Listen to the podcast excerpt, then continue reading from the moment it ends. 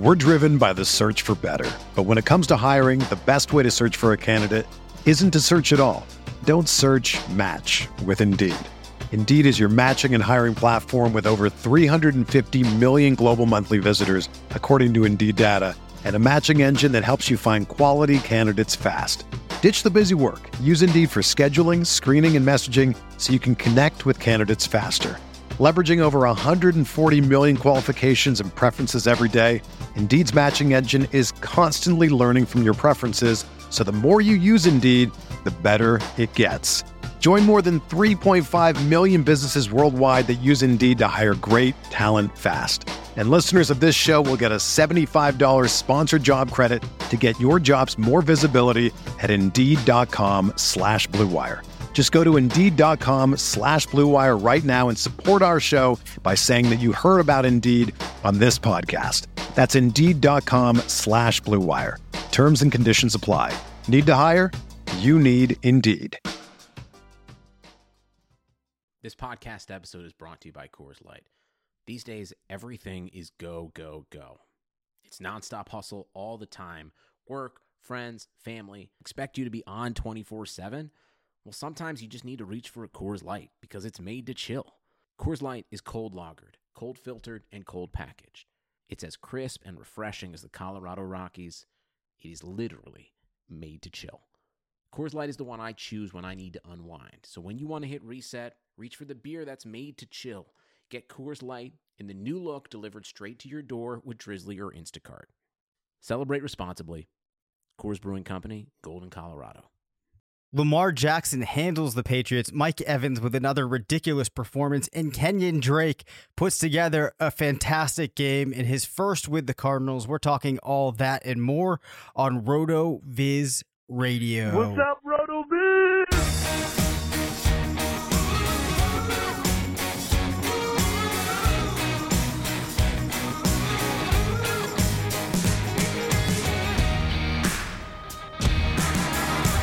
Hi, everyone. Welcome to RotoViz Radio. I'm Dave Cabin, Senior Fantasy Analyst at RotoViz. I'm joined by Matthew Freedman, the editor in chief of Fantasy Labs, part of the Action Network. This podcast is being brought to you by Untuckit, Manscaped, and My Bookie. Matt, I think it just makes sense for us to start with Lamar Jackson. yeah, let's, just, Um, let's start. Let's dive. yeah, let's, let's- dive let's into just- your personal nightmare. yeah, I'm just going to turn things over to you right away. Uh, it was a, a great weekend for um, my own little personal brand. Um, starting with Lamar Jackson on Sunday Night Football.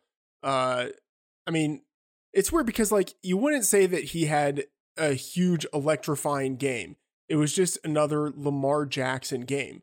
But you know, like that's what he does. Like he he runs in an offense that is kind of hard to defend, and he makes enough passes. And here's the thing: that was just his 16th NFL start. Like he is going to get only better from here. Um, but I I feel really sorry for you. Like triply feel sorry for you because um obviously he he beat your Patriots.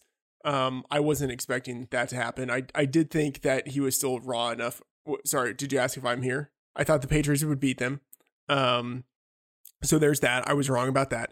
Um, but I feel sorry for you because obviously you were pretty down on Lamar Jackson entering the season, and uh, the better he does, the worse that take looks in retrospect. Uh, and then obviously there's the big one: the Patriots should have drafted him. Uh, and it's not like this is a retrospective take. Like this was something that numerous smart people were saying at the time.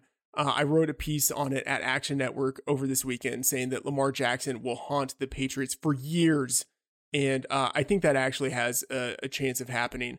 Um, but really, I- mean, just uh, check out the article. There, we we've talked about it. I, I cover a lot of it in the article. There are just so many reasons why they should have drafted him, but you know, apparently, thirty two percent of the population thinks that the Patriots were right not to draft Lamar Jackson, uh, which uh, I don't know how people could actually think that, but that's that's where we are. Lamar Jackson, huge day for him, and uh, really excited to see what he could do moving forward. As far as the Patriots go, a good time to be on bye. I think they will be fine. Yeah, I mean the Patriots. I, I think that it's perfectly fine. Um, if if you lose one game against a team like the Ravens too, because the Ravens, I, I do believe, are a really good team. You know, Patriots will recover from that. Had to be very impressed with the performance from Lamar Jackson. Actually, uh, the Ravens altogether. Um, you know, it, I guess it shouldn't be entirely unexpected given the slate of opponents that the Patriots had seen up until this point. Uh, has probably that had probably inflated some of the perception surrounding the team, but still somewhat surprising to see this result. And I think what you're going to find, Matt, with your take in Lamar Jackson, there are going to be people who are going to miss the entire point of what you're saying, and they're always going to think that it's impossible that Bill Belichick could be wrong. So you know, no matter how you frame it or what you say, I think that's going to be the reaction that you get. I am now done with Lamar Jackson for the evening. I will say though, you know, as he as he made some plays last night, I was like, oh, that Vick 2.0 is looking more and more accurate. Yeah, it's it's pretty accurate. Uh, he yeah, has he has 60 rushing yards in uh, five straight games. I mean, that's just that's who he is. Yeah. Also, um, I was looking at uh, some charting data that we have access to today, and I was looking at uh, Lamar Jackson's uh, broken or missed tackles. So basically, situations where he makes a defender miss, and it's just like off the charts for quarterbacks. Um. So yeah, uh, nice nice performance from him. Let's talk though about Kenyon Drake. yeah. a player that another player of yours who we've now had to talk about a fair amount this season, but after just a couple of days with the Cardinals, explodes on Thursday night for 110 rushing yards and a touchdown, four receptions for 52 yards. How much does running back not matter? Like, is there yeah. a better example? This is one of the best examples we've had. Uh, yeah, I mean, it's. I feel like it's um, it's not too little, too late. It's like too much, too late. Um, where like we needed Kenyon Drake on our team. Like for years, I've thought he's had talent and he's just never really been able to put it all together because of a horrible situation in Miami. Um, I, I think like what we saw shows both the extent to which like running backs do and do not matter. Like I think he's a talented player. Um, and he could go in and with basically no preparation have a really huge game. But yeah, running back doesn't matter because basically as long as a guy hits a certain threshold of talent, you can plug him in into any offense and he should be able to do some pretty basic things. Uh, and if he can do those, then the offense can have success.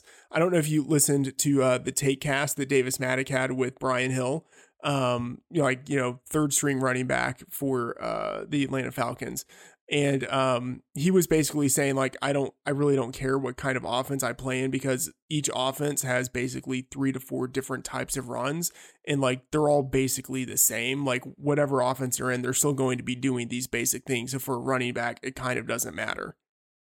Yeah i mean it really makes a lot of sense. Um, one of the whole thesis uh, or like the thesis really for this is that it, what a running back is going to be able to do is so dependent on so many other factors with the line, with the holes that are going to be available, that it just makes sense that if you have a player that is okay, that has the requisite talent to be an NFL back, they're going to be able to make things happen. That's why we've seen David Johnson, who a lot of people thought was one of the better backs in the league, be able to succeed this season. Chase Edmonds, who's probably fairly talented, steps right in. Then we have Kenyon Drake, who might be talented as well, steps in and can make this happen.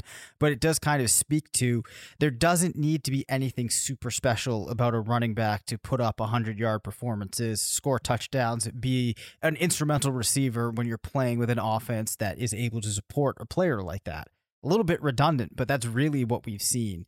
Uh, so let's move on from there. Uh, Jacob Hollister, two touchdowns for the Seahawks over the weekend. is there a takeaway here? Is this a fluke? Uh, I mean, I don't want to say it's a fluke because, you know, Russell Wilson turned Will Dissly into someone who looked like a top six tight end. So, you know, maybe he can do the same with Hollister. Um, and so, like, yeah, Hollister scored the two touchdowns, and I was like, oh, damn, I need to research this guy. So, you know, I mean, he seems he seems like just a, a typical you know nondescript blocking tight end, but you know here he is catching two touchdowns. I don't know if I'm going to put much stock into it. I'm sure uh, in whatever you know dynasty leagues are out there, there will be people who are uh, you know probably going to overpay for him um, just you know in part because of what uh, what Will Dissly was going to do, and they're going to think that like Hollister could be you know Dissly part two or something like that. So I'm not going to invest in him, but uh, I'm sure there will be people who do so. So for a long time, people talked about Drew Brees kind of being this like perfect passer to pair tight ends with. Do you think it's possible that actually Russell Wilson is a quarterback that manages to elevate his tight ends? Because it does seem like we've had now a couple of examples of players coming out of seemingly nowhere playing with Russell that managed to string together these out of nowhere performances. Mm, no, I, I mean because like we have you know, like a six game sample, a seven game sample with Will Dissly, and then we have this. And that's pretty much it. There have been like no yep. other tight ends. Uh, I mean, like Jimmy Graham was getting significant red zone usage, but like that's just what Graham does in general. Um, and he'd actually declined quite a bit uh, in the move from um, New Orleans to Seattle. So like, I don't think we can think of Russell Wilson as like a tight end whisperer. The the one thing he does have going for him that really could benefit tight ends is that he does throw quite a bit to the end zone. Um, and tight end is such a touchdown dependent position to where uh, if you do have a guy who's getting more touchdowns than he probably should, that's just going to elevate him all the more uh, among the other guys at his position. Yeah, so I, th- I I think that I agree with that assessment. I don't think we're looking at uh, a situation where you know if there's a new tight end that that comes into the fold in Seattle next season that we're just going to anoint him as an obvious fantasy starter.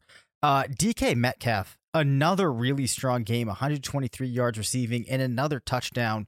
Really, really solid um, season as as a rookie here. Do you think it's possible that Metcalf might be the best rookie wide receiver in this class? Yeah, I mean it it helps, and I mean this touches on Wilson with his uh, heavy end zone usage. Uh, Metcalf leads the league with 13 targets in the end zone. Um, you know that's not a fluke. Like they want to they want to target him in the end zone. He's that big body guy who has good athleticism, good explosiveness, and and so uh, I mean as long as he's getting his opportunities to score touchdowns, he now has five on the season. Um, yeah, I mean I, I think like that is that's what matters most for him. And then like he's also explosive enough to where like at this point he has like 525 yards receiving. Um, he's not going to be consistent in the yardage department, but he will be uh explosive enough to where at the end of the season he's going to have like 800 900 receiving yards and you know if he gets like seven to 10 touchdowns. I mean, yeah, that's going to do it. He'll, he'll be the top wide receiver in the class for rookies. Maybe that won't carry into future seasons, but at least for this year, he'll, he'll be the top finisher. Unless, of course, the Cardinals continue uh, throwing it to Andy Isabella. Oh, of course. I mean, we can only hope. Yeah. We can only hope because basically it looks like uh, if they do target him deep, it's an 88 yard touchdown. So, so or, maybe or even, if, even if they target him short, it's an 88 yard touchdown. Right, right. Yes, yes, that's correct. Um anyway, the Jaguars I'm not sure how they're going to be feeling about Gardner Minshew. It looks like Nick Foles will return in week 11. Do you think that the Jaguars turn things over to Nick Foles upon his return? And do you have any thoughts on how that might shake things up in fantasy? Yeah, I mean, I don't I don't think I don't know if it makes much of a difference in terms of the guys on that offense. Like Chark is still going to be the guy who's getting the ball the most. You know, you still like Dede Westbrook when he's healthy. Um, but there's still going to be a run focused offense that flows through Leonard Fournette. So I don't think it really impacts the offense all that much. Um, I don't think they should go back to Nick Foles. Like, I think we have a pretty good sense of what Nick Foles is, and he's pretty inconsistent. And like, I don't think he's there long term for the future. Like, I don't think he should be if they were thinking about building the franchise in a reasonable way. But, um, I mean, the fact that they gave him like $50 million to begin with, um, I think suggests that they're going to go back to him. So, like, I think it's mistake built upon mistake.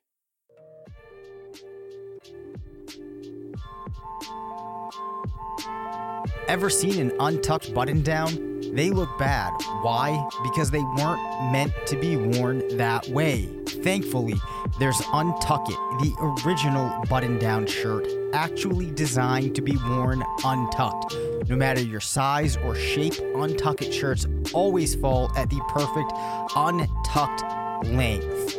I am talking about getting a shirt that falls exactly on your body where it should. Getting rid of the frustration with shirt shopping that you've had in the past, whether it's buying for yourself or as a gift. Compare that to your experience with Untuck It, and there's a world of difference. What I like about an option like this is that there's more than 50 plus fit combinations. Untuck It shirts look great on tall, short, slim, and athletic guys of all ages. You can't beat that. And you can't beat the material, design, color options. You can find your favorite Untuck It style online or check out one of their 80 brick and mortar stores. Choose from styles like wrinkle free button downs.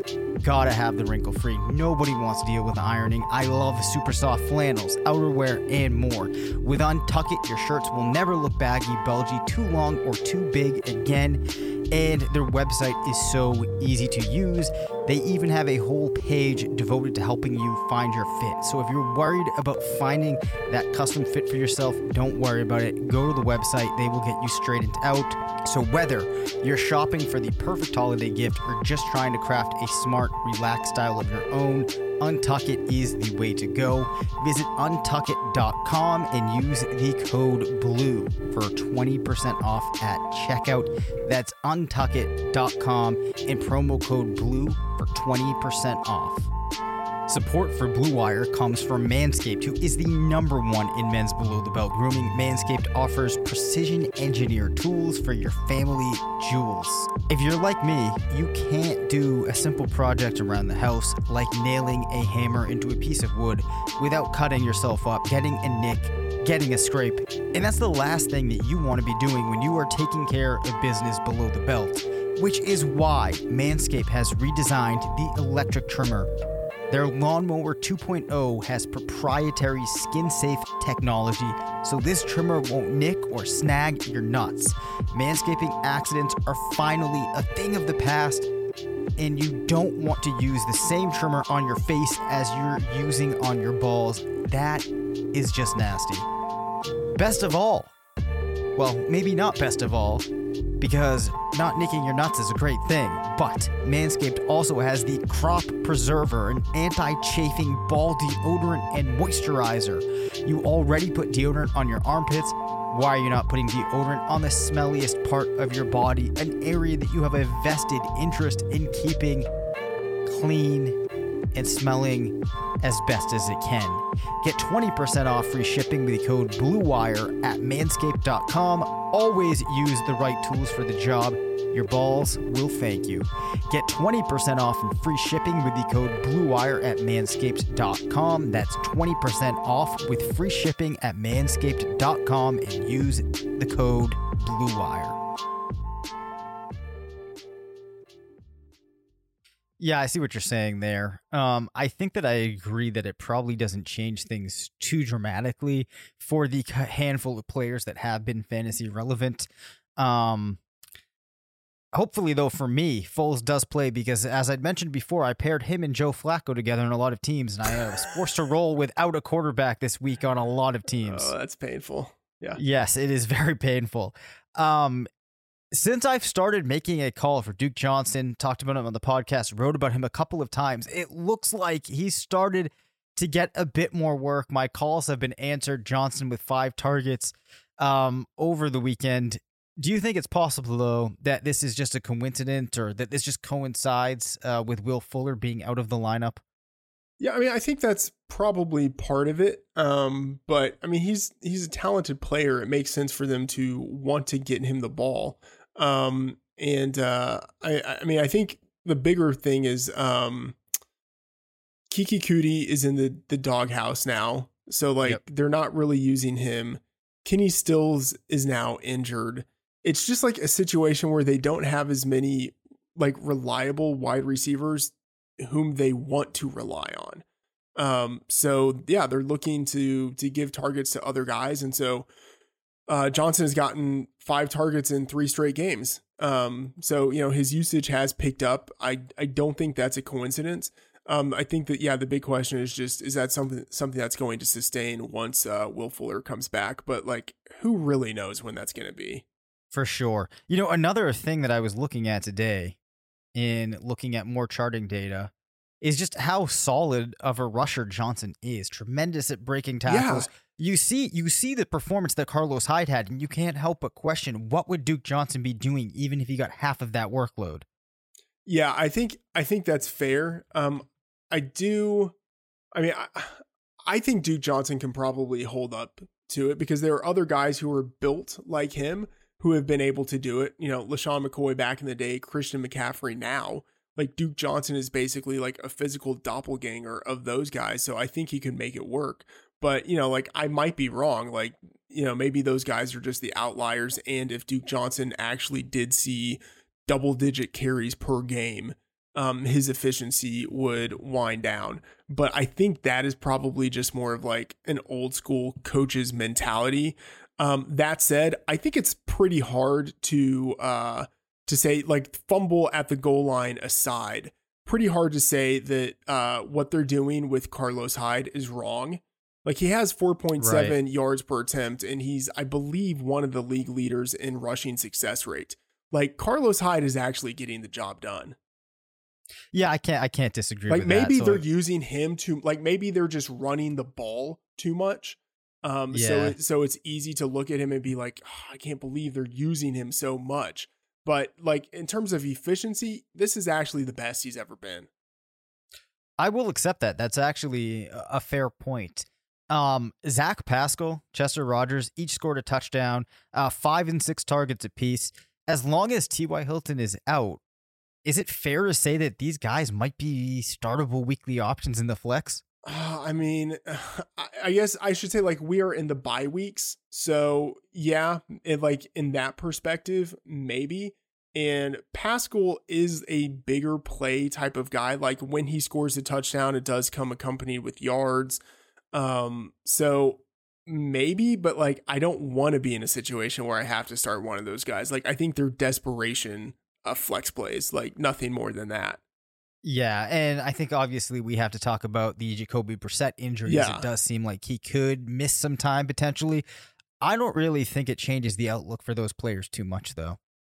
Yeah, I mean, I think I don't know. I, I think it does a little bit, but not all that much because like they were still um basically hiding Brissett for a lot of the season anyway.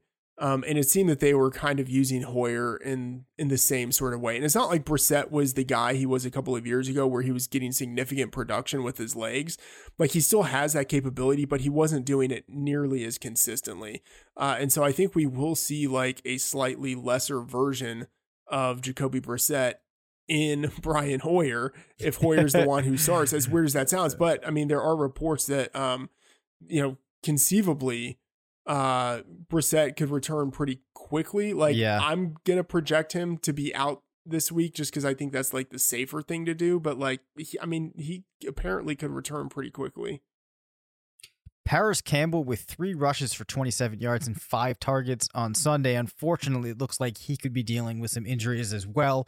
I just wanted to check in and see if you weren't encouraged uh, with what we've seen of Campbell at this point, a player that we talked about a fair amount heading into the season. We've only brushed up on him so far. Yeah, I mean, he has potential and, you know, turning this last week all five of his targets into receptions, like, you know, that's promising. And then the rushing workload, like that's that's really interesting. Um, it's just, you know, it's hard. I I think it's it's not a lost season for the Colts but um, it's a season that is like automatically not what they wanted it to be because luck isn't there. So they kind of have to pivot on the fly to think about how to build the offense around Brissett. Um, and so it's just, I think it's sort of a lost campaign for Parris Campbell and like the ancillary guys in that offense. Um, maybe year two will be better. Like I would expect him to, uh, to be a starter next year and like in the second half of the season and maybe we see uh, him start to break out a little bit but um, I don't know, like I'm not expecting much for the rest of this year. I think like what we want to see is him starting to to build up experience, to be on the field, uh, and to have a little bit of success, and hopefully he can build on that next year. Do you think that um, the Colts have any interest in actually rolling with Jacoby Brissett moving forward, or do you think that when they have a chance to kind of take their chance on another young passer that they will do so. I mean, they gave Brissett a contract extension. Um, so I think like he's the guy, which seems kind of weird to me, but like I it seems like they are content with him being the guy. And they I mean, 2 years ago they traded a third rounder for him. Um, and like granted, that was like really before they got into the Frank Reich regime, so Yep. hard to know what that means. But like the contract extension means something. So what you're saying is is that backup Patriots quarterbacks do manage to carry pretty significant value when they leave the team. That is exactly what I'm saying. Good, well spotted. Yes. Yeah, yeah, yeah. That makes you, you know that makes a lot of sense. Um, as opposed to uh, you know, a running back that you could probably interchange with somebody else. Yeah. Anyway, and- Um, and for whom you probably couldn't fetch a fourth rounder right now. You, you a fourth rounder you probably could maybe. um, you know, but- speaking of Michel, I went back and I looked at some of the um the prop bets that I'd placed, or I'm not even sure if you call it a prop bet there, but basically the the wagers that I had placed preseason. One of them was like 1,100 yards for Sony Michel, which I aggressively took the under on. really. Yeah. Um. Well, I mean, that was. I, I mean, I think pretty sharp there. Wouldn't you, say? yeah, I guess I would. The other one actually that's going to come to fruition as well was Kyler Murray, which I got at like 436 rushing yards, which um is looking pretty good as well. Yeah. I mean, that one. It. You took the over. I'm assuming. Yeah, I did. Yeah, yeah. Yeah. I mean, both of these could come down to injury, you know. I mean, and that was like the smart thing with Michel is that, you know, a guy who has like knee issues, like there's a decent chance that either he's inefficient because of the knee issues or he just misses a couple of games. Um, you know, which is almost always why it's smart to bet the under on stuff like that. Yeah, that makes sense. Uh, another player, Matt. Boy, we're hitting a lot of your favorites this week. We are. um, Mike Evans, 12 receptions, 180 yards, and a touchdown. It was interesting, though, to see Tampa Bay uh, take Seattle to overtime, at least I thought. Uh, I'm just going to let you talk about Evans and this, you know, chance to gloat with another tremendous I mean, performance. What is uh what's there to say really? So uh so two two things. One i've written an article. It's been submitted to action network. It'll probably be published by the time this is live. And the title of it i believe is something like mike evans will be in the nfl hall of fame. Um and i think that actually is not like a, a like a take. Like that's like what i actually believe. Um when you look at his okay so not all guys who are uh, elite prospects become Hall of Famers, obviously, but like given the draft capital, physical profile, college production, like what we've seen out of him so far in the NFL isn't a fluke. You know what I mean? Like it's built upon what was a very solid uh, base of what you would expect for a guy who's done what he's done. And then uh, he's on pace to join Randy Moss is the only other player in NFL history with six consecutive 1,000 yard seasons to open his career um if you and and he did that as a 21 year old rookie which is really impressive. Uh and so you look at the guys who entered the NFL at 21 years of age uh and then what they did in their first 5 seasons. He's right up there with Randy Moss Larry Fitzgerald DeAndre Hopkins uh and then just taking age out of it. You look at what guys have done through their first 85 NFL games and he's right up there with guys who are in the Hall of Fame or are going to be in the Hall of Fame um, as long as he is able to stay healthy uh, and doesn't have a huge drop off, I think he has a real shot of being in the Hall of Fame one day. And like right now, like, I mean, he's not leading the league in receiving yards. Um, but he's number two. He's leading the league in receiving touchdowns, and he's leading the league in um, and I, I might write an article on this uh, at some point. He's leading the league in air yards and yards after the the catch combined, which uh like I've done some back testing and is like very correlated with receiving production. Um so like he's easily leading the league in that on a per game basis. Um and, and a raw basis even though he's played one fewer game than a lot of other players out there. So like he's I, I mean like I know we have the whole thing with Fantasy Mansion and like Evans uh I think people maybe undervalue him for a couple of reasons, one of which is like he doesn't have the yards after the catch, which like that's a sexy thing that like people that's like breaking tackles for running backs. It's like, oh, look at that guy with the ball in his hands. But um I mean, like the equivalent for running backs would be like, yeah, but it's better if a guy doesn't have to break tackles in the first place. So he can just like run by the guys. Like it's better if a guy is just catching the ball down the field in the first place. Um, so like I think he has this underappreciated skill. And then also, um, he's just he's on a team that isn't sexy, so it doesn't get a lot of national attention. Um, so I think that's that's like one reason why he's been undervalued. Um, just in terms of like his like the perception of him out there, like just the general football perception of him out there, but then also in fantasy. Um, so yeah, I, I mean, I don't know, I don't know where I'm going with this, except that uh, I'm right and Fantasy Mansion is wrong. yeah, well, as you were saying that, it made me think too. Um, I think like in the original argument, uh, which was a couple of years ago now, when Mansion was talking about him like just catching the ball and falling down, you kept being, but like it's like 50 yards downfield and stuff. So I I could just I like could picture and hear Fantasy Mansion coming in through one of my headphones talking about him just being a compiler and falling down. But the important thing here is if you want to keep taking uh shots on Mike Evans producing these impressive lines that you do so at MyBookie. We're almost uh into the three quarter mark of the season, which is nuts. So if you have not gotten off of the sidelines, you really need to get into the game with MyBookie. It's the premier place to bet on all your favorite pro and college football action every weekend. They have the most up to date lines and the most prop bets of any sports book on the planet. If you're going to bet this season, do the smart thing and bet with the best at my bookie. If you're tired of watching the games from the couch with nothing to gain, MyBookie wants to get your mind off everything else and get you back focused on football. The best part is if you join right now, MyBookie will double your first deposit. That's right. If you put in $1,000, they'll give you $1,000. Double your initial deposit. You can use on all of your favorite picks. Use the promo code RotoViz to activate the offer. That's promo code RotoViz to double your cash. Visit mybookie.ag today. You play, you win, you get paid. Hey, Dave, I want to jump in right here with something. Is that okay? Yeah, it's fine. Yeah. So, um, yeah, uh, thinking about sports books and, you know, if you are on the fantasy side of things and wanting to get into sports betting, uh, props, uh, like that's the place to start, I would say. Uh, and, uh, you know, obviously there are a lot of books out there that, uh, offer props. Um, I've, you know, bet props at MyBookie before, you know, really enjoyed doing that. Um, but, yeah, I, th- I think prop betting is like the smart way to get into sports betting if you're, you know, like quote unquote, just doing fantasy, but you want to start to branch out a little bit more. And honestly, like, uh, I think of like props now as kind of like my version of fantasy. Like I I focus more on props than I do on like my individual leagues at this point. Like it and, and like I still think of it as kind of the same thing.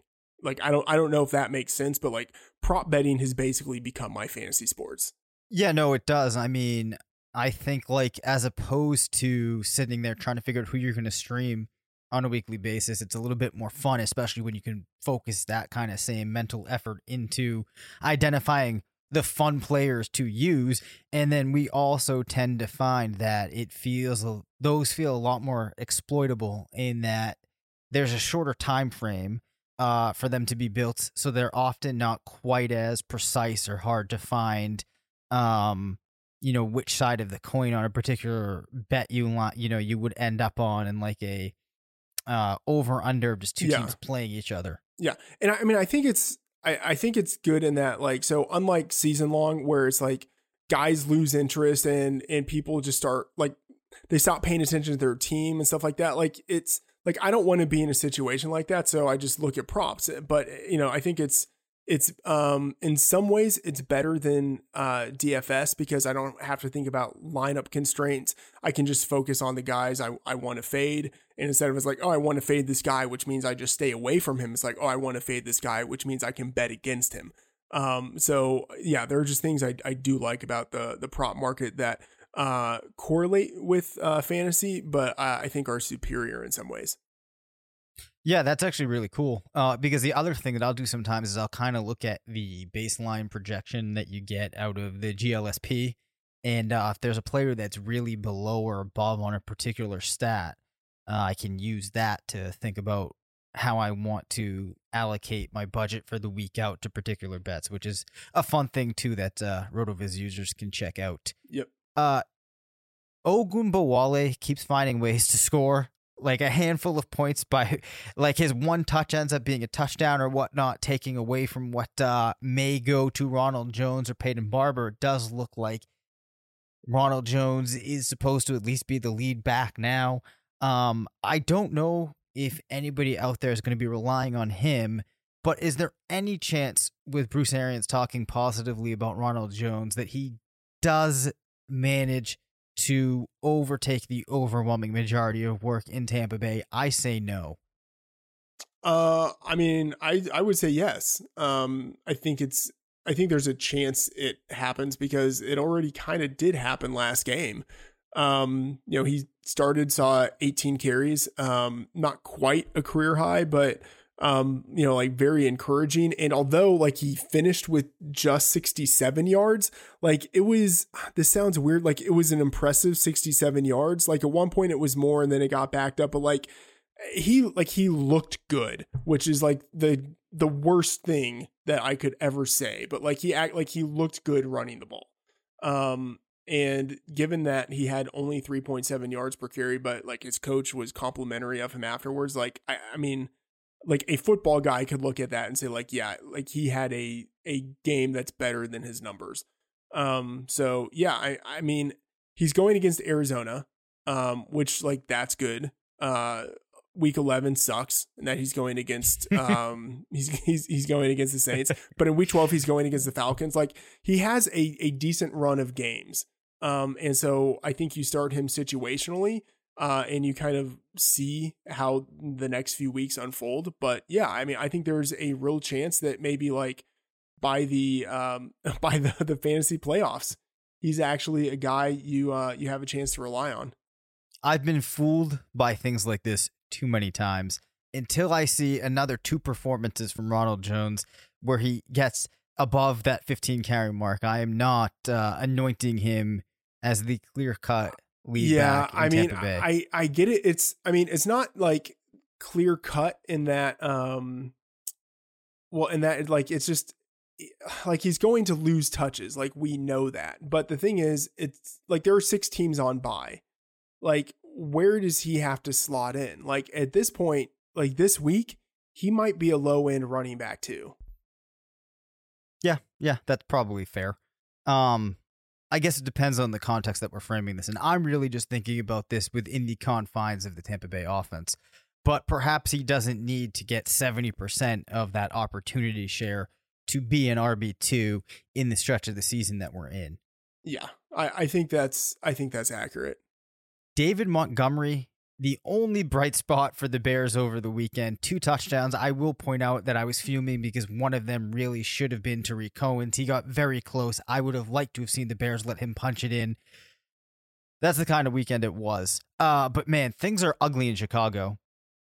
Yeah, I mean, um, that's what happens when you uh, go out of your way to draft, uh, you know, a, a one year quarterback who's older and I mean we don't need to pile on to Mitch Trubisky but yeah I mean stuff stuff is bad there and uh, it looks like it's going to get worse before it gets better.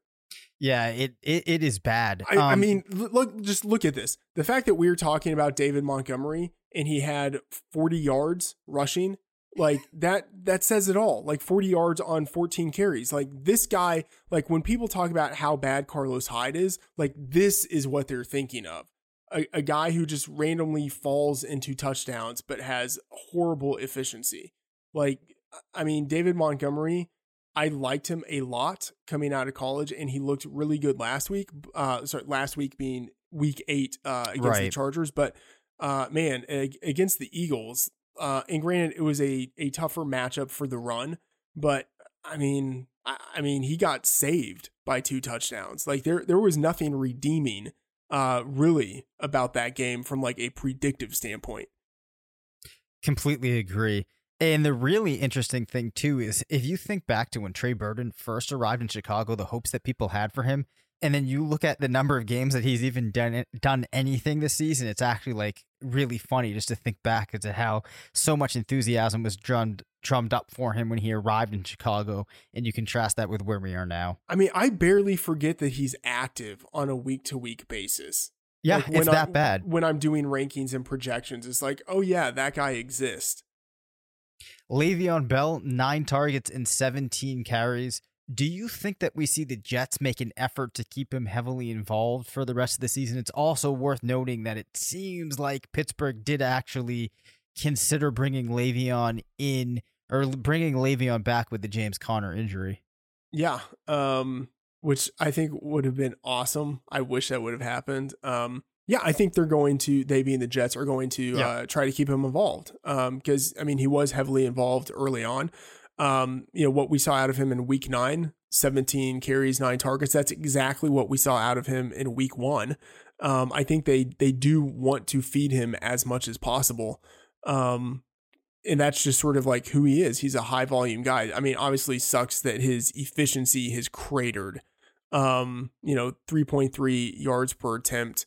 And I don't know if that is going to get any better because um, I mean, Sam Darnold isn't in a position to keep defenses honest and um, his offensive line is in shambles. So like it's a it's a double whammy situation for him. I mean, the one good thing is that like uh, he is still being targeted um, a decent amount, um, so that can help sustain. But he's still not really being all that um, all that efficient uh, in the yardage department as a receiver. So I mean, the best thing you can say about him is like he's getting touches, but he's not really getting a lot of yards, and he's definitely not getting the touchdowns.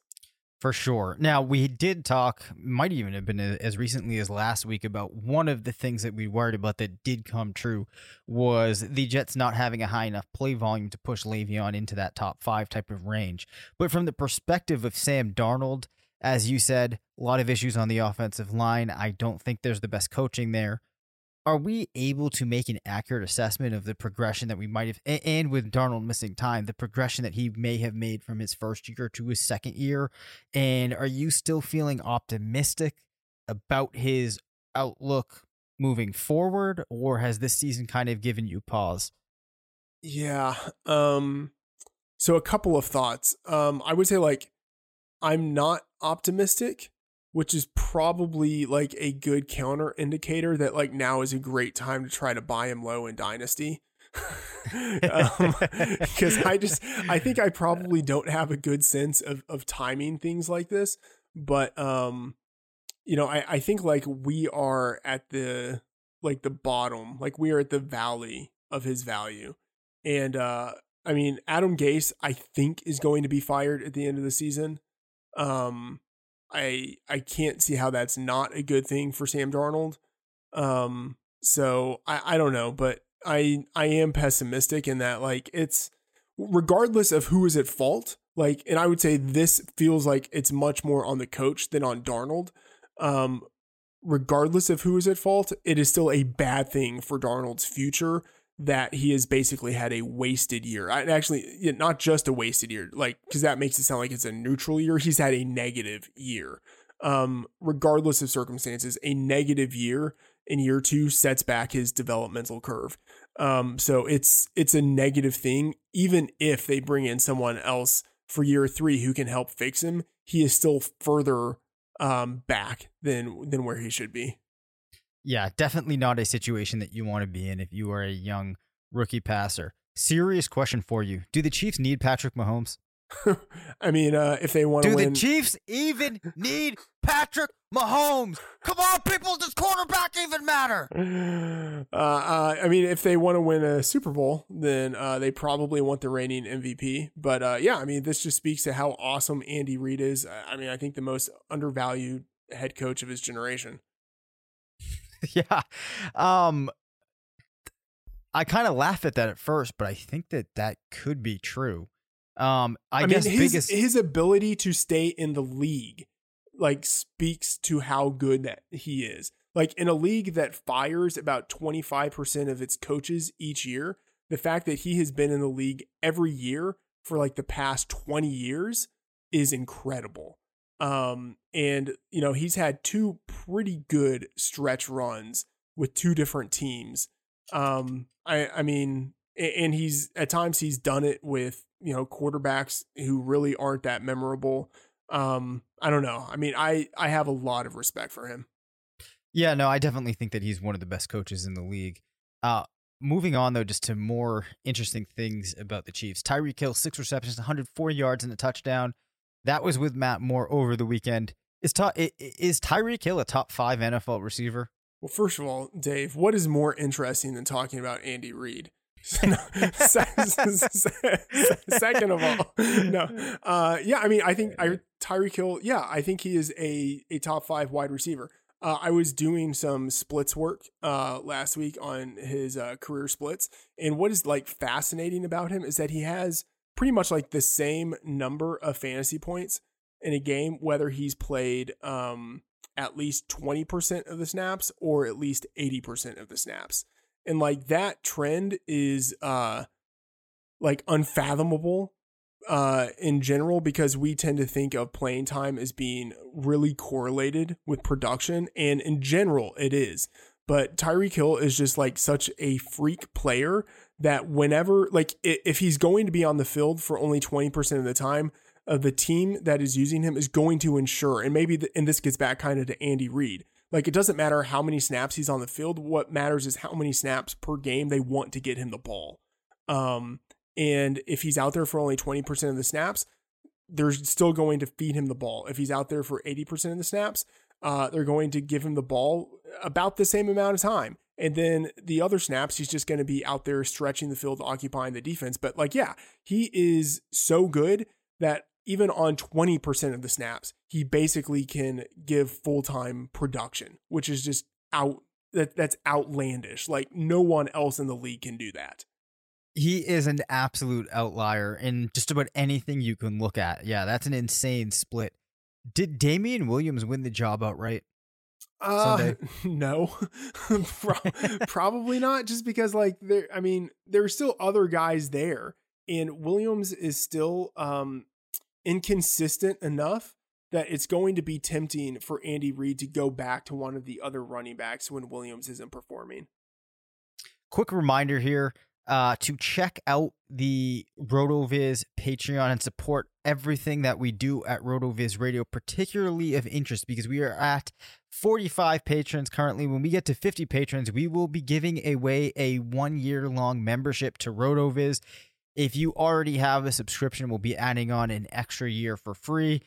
Putting out a ton of shows each week. A lot of work goes into them. If you want to support the podcast team, definitely check us out on Patreon, patreon.com forward slash rotoviz radio. We also have a 10% listener only discount through the podcast homepage, rotoviz.com forward slash podcast. If you have yet to sign up to the site, time to do so is now. So definitely check that out. Adrian Peterson with another 100 yard game of he, McCoy, and Frank Gore. Is he by and large the best at the current point in their careers? Oh yeah. I mean, McCoy feels like he's pretty much done and Gore is really heading that way. Peterson, um, I mean, this he's guy like going the opposite direction. Yeah, this guy's like one year removed. It just like remember last year, week one, he walked in off the street. He wasn't like with the team in training camp or something. It was just like they needed a player, they signed him, and he had a 1250 yard season at 33 years of age. Like that's ridiculous and he's I mean, he's not quite at it again, but he's pretty much at it again. And ever since they fired uh, Jon Gruden, uh, Jay Gruden rather, uh, in in Washington, uh, and Bill Callahan has been there, and he's like really been insistent that they are now a run first, run second, and run third team. Uh, Adrian Peterson has just been tearing it up, uh, and what it means is that uh, as long as he's on a team that is fine with uh, you know committing to the run even when they are losing because they're totally fine with losing close games um, then he could be like a 1200 yard guy. Like over the last month he's averaged 95.8 yards rushing per game and he's added 16.8 yards receiving. Like uh that's really good work. He's not scoring the touchdown so like he's not a running back one but like i mean he's getting 20 uh 20 touches per game. Like there aren't too many backs in the league who can say that. It is absurd. He is an outlier as well. I mean, Adrian Peterson, Peterson's like every time that you I don't know, anytime you want to write him off, he just comes back. And in, in this season, I've been saying to myself, there's no way he keeps stringing this together given the situation in Washington, but he does end up putting together as you said you take away the touchdowns, everything else has been pretty darn good. Um, with this focus on running, and now Haskins looking like we are going to see more of him Uh, an injury to Case Keenum. Terry McLaurin, six targets, four recs on Sunday, 39 yards. Has his luck run out? Yeah. Um, I mean, against Miami, uh, he was able to have a, a big game, 100 receiving uh, yards, two touchdowns. Uh, and that was the first Bill Callahan game. But since then, uh, it's been basically nothing. Uh, and it's it's just getting worse. Now, granted, last week um, he had a, a good situation. Sorry, sorry, we'll phrase that. He had a bad situation going against Tre'Davious White, who uh, was shadowing for the first time this year. Uh, before that, Minnesota. Before that, San Francisco. So three tough pass defenses. When he comes back from bye in Week 11, he gets to go against the Jets, uh, who have, I believe, one of the the worst duos of perimeter cornerbacks in the league. So uh, that could be a really good bounce back spot for him. Kenny Golladay. Uh, let's talk quickly about his dynasty value. Another really solid game for Golladay. If we are in a startup league, where are you taking him in terms of wide receiver? Uh, man, That's a tough question. I know. Kind of putting you on the spot there, but okay. So what? I'll okay. So I I'm conflicted on Golladay. Like he's having a fantastic season. Uh, and uh, like from a yardage perspective, um, it's it's like trending in the right direction, but it's not like he's still super dominant on a consistent basis with his yardage. The big thing is that he's getting the end zone targets, which has fueled him to a league leading seven receiving touchdowns. Um, but I just don't know if that is really sustainable. So, uh, and then I'm also a little hesitant about the the Detroit offense in general. Uh, and then although Golladay is only in his third season, he is already 26. Um, so like there's just this kind of like I I'm enthusiastic about him now and I'm really enjoying what we're getting out of him. I just don't know if he's going to be doing this 2 years from now. So uh, I don't know. Like I I want him but I I don't want him as much as I want to. That that brings me to an interesting question here, and I understand what you're saying about the age because I do think he is older than most people would realize. But with him being 26, I think it's fair to conclude that there's probably you know another three, four solid seasons of production. Do you think that in the context of dynasty, being 26 is old? Yeah. I mean, yeah, it's it's it's old in combination with all of the other things that I that we know about him. Yeah, yeah, like it's old for a guy who's in his third season. Um, and then like again, the situation. Um, I just don't know if I can depend on him to get all of those end zone targets in the future, or for the Lions to be fine with a an offense that is surprisingly leaning more towards the pass. Like what happens when on Johnson comes back next year? Like are they just going to want to like run the ball again? Like I just I like, I really like Kenny Golladay, but like I'm viewing him as sort of like free money. Like if you have him in Dynasty, you're happy with what you're getting and you're just going to hold him and hope that it continues. But I'm just kind of pessimistic about his situation. Davante Adams returns to 11 targets, Packers uh, or the Packers' other receivers, I have to imagine, take a major hit in streamability when you consider that Jamaal Williams and Aaron Jones both see a significant amount of targets. Am I missing something there? Is there still a receiver in that group that people can be looking to each week? Mm, yeah, I mean, there's there's like the possibility of decent games with some of the other guys, but um, yeah, now that Adams is back Kumerow and Lazard both took a major hit, so they're out. And then, you know, like Geronimo and MVS both feel super inconsistent. Yeah, completely agree. Um, Brandon Allen and his impact in Denver. I don't know if you had any takeaways uh, as far as the Broncos offense goes. no, no. I mean, uh, I don't like. I don't think what we saw out of uh, the two main guys we care about in terms of uh, like the pass catching workload, yep. like Sutton and Fant. I don't know if what they did has much to do with anything that we saw out of Allen. Um, in, in part because like it was just one game. He did have only 20 attempts. Um, and it was against uh like a, a Cleveland defense that I don't know isn't really putting it all together. Um, so I I don't know, but the fact that like he did um he did target like those guys the most uh, I think is a good situation. But like Fant, um, how many targets did he have? It actually wasn't Three. even all I that think it many. yeah, it was just like it was just that he had he had four targets, three receptions. Okay, yeah. He was able to break one of them for like a 75 yard touchdown. Like that's that's not sustainable. Um, like Fant looked good catching the ball, and it's obviously nice that he's out there all the time and running routes. And so I am still really optimistic on Fant for the rest of the season. Um, but uh, yeah, I mean it's it's not a good situation that the quarterback attempted only 20 passes. It definitely isn't. Uh, I will say though, it's been awesome to see uh, Philip Lindsay do so well this season, still making a lot of exciting plays out there. Um, in the other side of the equation in this game, dude, Cleveland is bad. They are really bad. Yeah, uh, I mean, I don't even. D- does Freddie Kitchens make it through the season? I feel like he. Uh, I think he does. It's gonna be. It's it, uh, it's gonna be close. I guess because what do they really gain by getting rid of him? You know what I mean? Like, does it does it matter when they do it? Uh, no, probably not. Um, I mean, they're two and six. Do you think he's gone after the season? I think he has to be gone after the season when you consider the expectations that that he brought into it. Yeah. Uh, so it's yeah, it's a horrible situation. I do think Kitchens is gone. Then it's like, what do they what do they do? Like, who do they who do they hire? Um, who wants to go to Cleveland?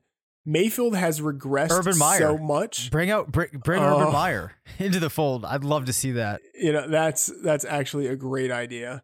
Um, who knows if he would do it, but that that would be uh that would be really interesting. Like at a minimum, it would be interesting. Like Right. great, For anybody that's unaware, he's from Ohio, which Yeah. which adds some intrigue to it. Yeah. So yeah, great drama. But uh, Mayfield has regressed so much that like it's possible like some coaches might be like, yeah, I don't know, I'd kind of rather just choose my own guy. mm. You Yeah. know, and, and especially like in this next class, um, the Browns are two and six. Like they could conceivably have a high enough pick to be able to get a quarterback. Not like a top two quarterback, but like if a coach came in and was like, oh man, I really like that quarterback who's sitting there at number seven. Like, I mean, what are you gonna do? Yeah, yeah, I know. You know, the weird the weirdest thing I think about the Browns too is as much as I love Nick Chubb, and I, I ended up being wrong on this, which I'll admit, I was worried about him um a little bit heading into the season because I was thinking, you know, what if this Browns team doesn't work out the way that we thought? Not thinking that the way that it might not work out would be in the passing game and that we'd be looking at Jarvis Landry and Odell Beckham with very disappointing seasons. So things have not gone the way we expected. Yeah. Well, and then on the the Chubb front, um, you do have Kareem Hunt coming back this week, so True. like that that will be the interesting thing to see, like how much do they incorporate Kareem Hunt?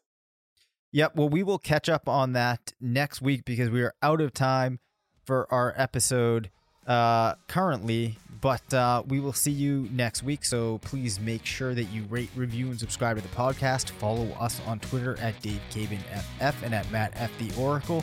And until next time, remember, it's not a fantasy if you believe it.